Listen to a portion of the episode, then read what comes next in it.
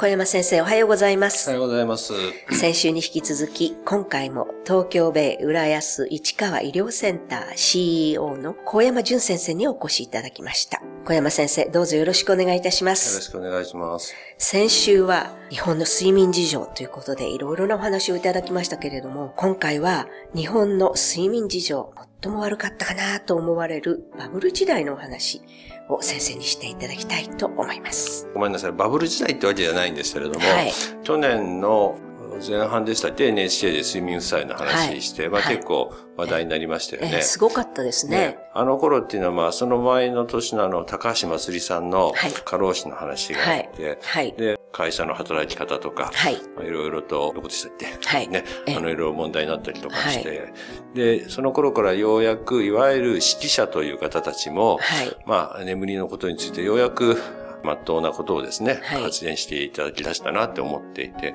例えばあの、アイラなんかでは、糸井重里さんが、ちゃんと飯食って、ちゃんと風呂入って、ちゃんと寝てるやつにはかなわないんだってことですよね、みたいなことを言っていただいて、まあ僕もね、あの、非常に拍手喝采っていうようなことがあったんですけれども、はい、そんなことで少し世の中も眠りについての意識が変わるかなと思っていた時に、うん、去年の9月の30日のある、あるビジネス誌の特集号が何だったかご存知ですか？え寝るな日本人ですよ。つまり、ね、国は夜から衰退する。つまり、バブル期の夜中の大騒ぎをもう一度。これが日本の経済には必要だって、こういう特集だったんですよ。ちょっと信じられないのけぞっちゃうぐらい。はい。それであの、僕その記事を使ってあの、自分の教えてる大学の学生に、これどう思うって言ったら、みんなこう、呆れ顔でですね、確かに昔は SNS もなかったから、そういったみんなでワイヤーやんなきゃいけなかったのかもしれないけど、今はもうどこにいたって SNS で繋がれるし、まあ情報だってある。怖いところにはね、誰も行かないですよ。ね、一流企業の皆さんも少し考えたらいいんじゃないですかっていうような、まあ僕にすればすごく真っ当なことを言っていただいたんですけれども、はい、そういうのをやっぱりビジネス雑誌ではですね、ええ、そんな捉え方をして僕は本当にびっくりしたんですよ。で、ええー、と思っていたら、年末には自民党さんの議員連が、結局、海外から日本の夜は面白くないと。ね。夜を面白くするために、それこそいろんな交通手段も24時間動かして、夜をもっと盛んにしろというようなことを、議員連盟の方々がこうおっしゃってるんですね。つまりもう政治家も、経済界も、もうこぞって日本人を寝かせないようにしよう、寝かさないようにしてるんですよ。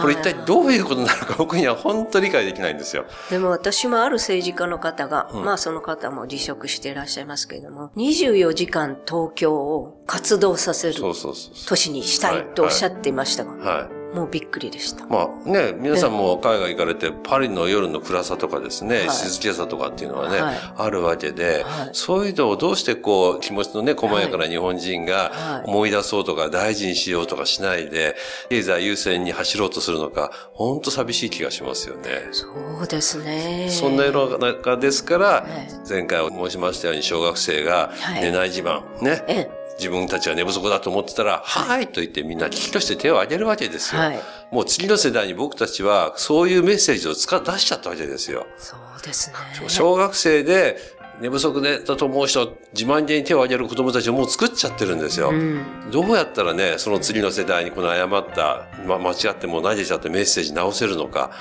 本当僕はだんだん気がめいってきてしまいましたけどもね。ね。きっとご家庭でもね、当然ご主人も寝不足、はい、奥様も寝不足でしょうから、はい。はい、いや、寝不足しちゃってねって言って、笑ってらっしゃるっていう感じなんですね。寝不足になると、前頭前野って言ってね、人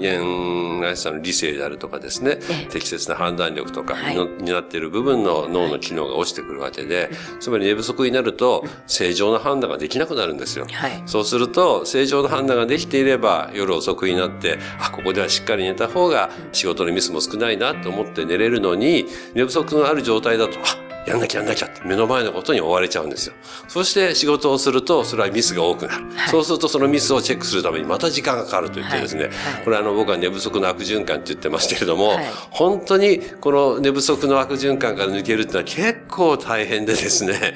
この前頭前野の働き、えー、寝不足だと悪くなる。こんなことはね、ぜひね、多くの方で知っといていただきたいなって思いますけれどもね。いや、でもそんな、いわゆる本当に脳に悪影響を与えていくっていうことことは、でもその経済界とか政治の。まあ、あの経済界はですね、はい、寝てもらったら困るんですよ。はい、つまり寝ないで、寝ないで、寝ないと太りますよね、はい、寝ないで肥満の方が増えて、メタボリックシンドロームの方が増えた方が、い。ろんな業界が本当にあの喜ぶんですよ、はい、これも8ポンプだと思うんですけれども。そうですね、はい、ありがとうございます。ではこの続きのお話は来週もよろしくお願いいたします。はいよろしくお願いします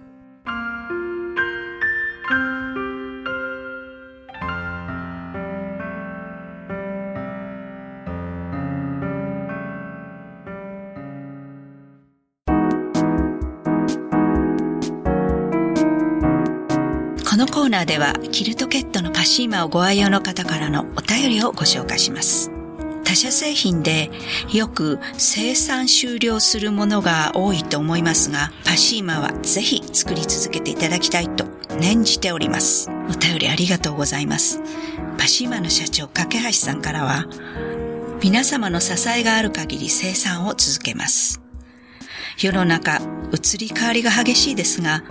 変わらないものもあっていいと思います。ご愛用ありがとうございます。というメッセージをいただきました。次のお便りをご紹介します。湯たんぽを入れなくて済みます。お便りありがとうございます。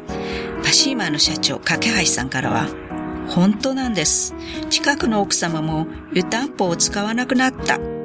使わないから低温やけどすることもないですしね。春に向かって暖かい日があっても寒い日と同じで蒸れないですよ。というメッセージをいただきました。以上、パシーマファンクラブのコーナーでした。